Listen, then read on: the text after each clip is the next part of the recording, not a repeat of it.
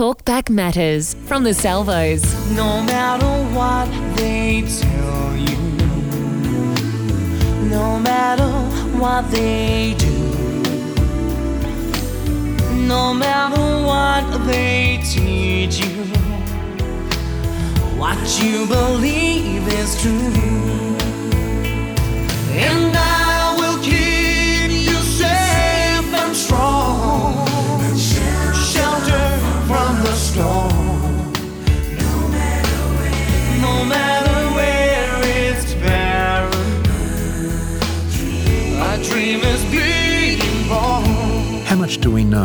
of what Europe is going through at the moment as a result of the economic crisis? Media reports that the level of unemployment in the Eurozone has risen to its highest level 18.49 million people out of work, or 11.6%. In Ireland, it's even grimmer.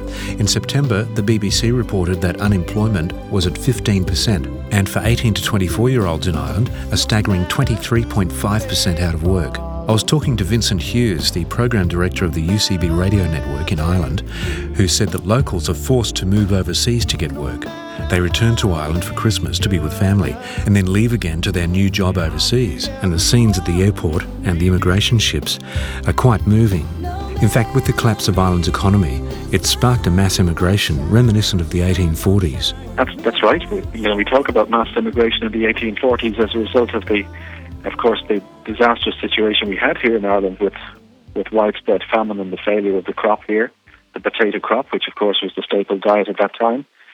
Um, but things are every bit as bad today. Uh, okay, uh, millions of people are not dying today uh, as they did back in famine times, but nonetheless, the emigration boats and airplanes are are, are full to capacity. Um, a huge number of Irish people now leaving Ireland, heading towards Australia and Canada in particular, where uh, where the doors seem to be open to them uh, at the moment. We seem to be recruiting from Ireland, don't we?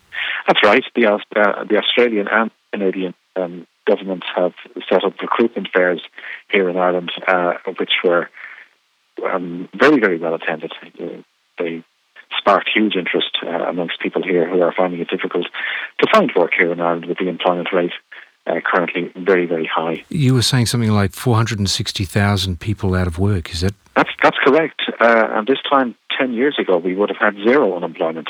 In actual fact, uh, this time, 10 years ago, we had approximately 30,000 jobs uh, which we had to uh, seek um, people overseas to come in and fill because we couldn't get the people here to, to do those jobs. Uh, now there's, there's been a complete uh, turnaround. The economy here collapsed. Uh, the banking disaster here, which occurred uh, with the collapse of the uh, Anglo-Irish Bank here in Ireland uh, through the speculation and the gambling of some very, very unscrupulous people. Uh, and the fact that the Irish government was hoodwinked into signing uh, a guarantee with these people um, prior to uh, fully realizing the um, the huge extent of the of the problem, uh, which means, of course, that these people who gambled in our bank, um, uh, they, they they continue to get paid despite the fact that they lost. You know, and and and as with gamblers, you know, if you put some money in a horse and the horse doesn't win, you can't expect the bookie to to pay you. Um, but that's apparently is what's happening here. These people who speculated and gambled uh, on the Irish banking situation uh, after it collapsed, they had this this guarantee in their hands that the government was going to bail them out, and that's what's happened. Sixty-four billion euro has been paid to these individuals, and and uh, uh, it, this is at the expense of the Irish taxpayer. Do you think that's a flow on from what happened in the states in the um, about five six years ago? Absolutely. Uh, I mean, who knows uh, uh, what what these banks were, were dealing with, but you know, dealing in. Uh, but you can be you can be sure that subprime mortgages and and, and, and debt purchase uh, was high on their uh, list of priorities. You know, these, these would have been very lucrative instruments that they were dabbling in. But of course, uh, the downside to that is that when they go wrong, they go disastrously wrong, and uh, that's what happened. Isn't it frightening how they were gambling on people with mortgages not being able to pay and going broke? That's right. Uh, it, it's, it's the total immorality of it that is that is absolutely shocking, and uh, and the fact that it's still being tolerated, and, and why these people can't be just told, hey, you know, you gambled, you lost, bye bye, instead of relying on uh, the, the hard pressed taxpayers in, in this country uh, to be, uh, you know, being uh, forced to bear the brunt of, of, of these losses and to shore them up. And it's it's not right. It's not right. But the economy has collapsed. Uh, things are very very poor here, and uh, austerity measures uh, introduced across the board by the government, who really have got to try and make up the shortfall in uh, in monies coming into the uh, into the exchequer. Um, but next year it's going to be even worse. You know, we're going to have water taxes and we're going to have property taxes in this country. And where a recent survey uh, by the Irish League of Credit Unions, which they surveyed 1.3 million people here. Uh, and discovered that uh, at the end of the month, um, when everybody has paid their bills, um, 1.3 million people have less than 100 euro left in the coffers. And uh, uh, if you look a little closer at the survey, you will see that uh, a huge proportion of people uh, are currently operating on overdraft from banks. Wow. It's frightening. Hundred euro left for their month. That's right. Shocking. People are going to be relying very, very heavily on uh, on handouts from charitable institutions. Tell me what some of those austerity measures are. All the austerity measures are, sh- are shocking. We're going to have our, our, our budget is going to be introduced into our parliament very, very soon and uh, you know, people are just looking at uh, uh, with with a huge degree of trepidation at, at what might be held out in that budget. But you can be sure that people who don't have work and who are relying on uh, the uh, the state for uh, for social welfare assistance, social welfare is going to be um, uh, hit very very badly. Um, so unemployment handouts are going to be are going to be hit. Um, uh, child benefits is going to be hit. Uh, the old uh, old age pensions, old, older people, their, their payments will most likely be affected as well. They will try to take uh, free travel off our older age pensioners. This is being talked about at the moment. Um, less people are going to are, are, going to be able to avail of um, the medical card, which offers you uh, free medical care. Uh, you know, the, the ordinary person is going to be very, very badly hit. Uh, it's, it's frightening. And the people who have it, the people who can afford to carry a little more of the of the burden, are not being asked to do so. The government is very reluctant to introduce a wealth tax, which they which they should do. Um, they're going to be introducing a, a tax based on the value of your of your property, irrespective of what your uh, what your income or your means is.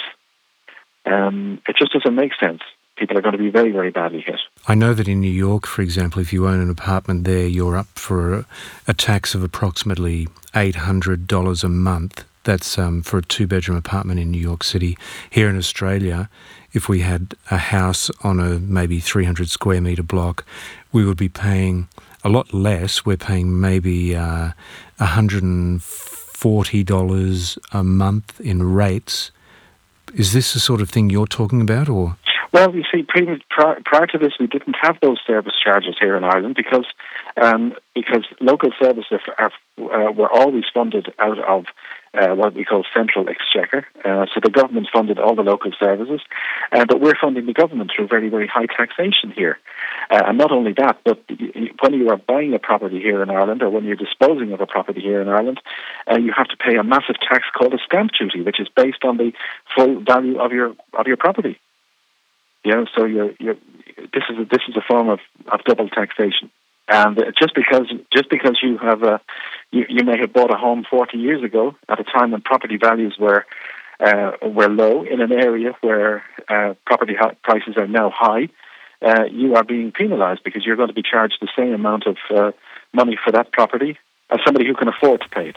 Right, right. So what it's worth today, even though they can't afford it. Well, you see, of course, we have um, uh, our, our, last government here was a, a, a Fianna Fáil government, and um, their their way of uh, increasing employment here in the country was to artificially uh, boost and inflate the uh, the property situation here in Ireland. There was a massive surge in construction. Um, people were remortgaging their homes to buy second properties and and to to to, to rent them out, uh, and that whole situation has now collapsed. So, you know, some people at the height of the property boom may have been living in, uh, may have been buying buying houses that were, were worth half a million euro uh, and taking out mortgages to finance those. And now, with the collapse of the property uh, situation here, uh, those properties are now uh, worth a fraction of that. Uh, those people still owe those high mortgages, and they have negative equity. Yeah, right. So it's uh, it's it's it's frightening. Um, the government is talking, you know, in terms of uh, negotiating with the banks with regards to debt forgiveness, and they're trying to negotiate with the European Parliament to uh, to allow uh, to allow the, the European uh, Emergency Fund uh, to try and plug this massive big hole in our banking situation here. The middle class is disappearing, the rich and the poor, the gap is getting wider. That's right. Uh, where middle class people here in Ireland would have been fairly comfortable now, there's a there's uh, um, uh, the, the middle class here in, in Ireland. I, w- I would consider to be the uh, the new poor, bearing the brunt of every decision that is made. Yes. Wow. What's the current population of Ireland? It's approximately five million. And how many of those would be a working? What would a working population be? Well, there's 460,000 unemployed, uh, and I think the official figures. Uh, I think it's about 15% of the of the, pop, of the working population is unemployed. 15%. Yeah. Wow. But of course, in some areas of the country, it's much higher than that. Solving a problem like that is not as easy as it was portrayed in the um, in the movie Waking Ned Devine by winning the lotto, right? well, the strange thing about Waking Ned Devine was that the movie wasn't even made here. it was made in a tax haven. It was it was filmed in the Isle of Man. You're kidding. That's true. Here I am thinking I'm watching the beautiful Irish countryside. well, again, yeah.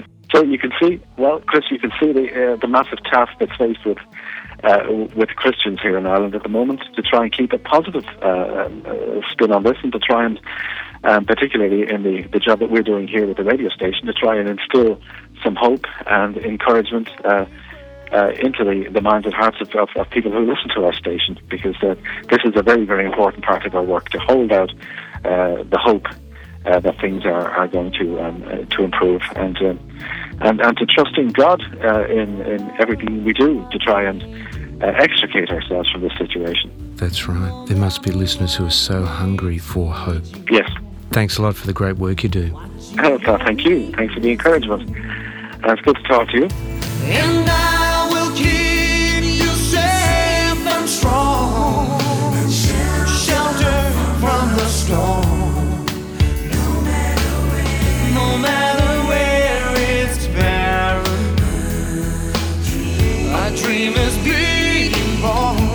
Program Director of the UCB Radio Network in Ireland, out of Dublin, Vincent Hughes. You can hear the full interview on our website, salvos.org.au forward slash radio. Well, there is hope, and it's times like these that we need to claim God's promise to us, as Paul wrote in Philippians chapter 4 in the Bible. And my God shall supply all your needs, according to his riches in glory in Christ Jesus. This is Light and Life. To contact us, go to salvos.org.au slash radio.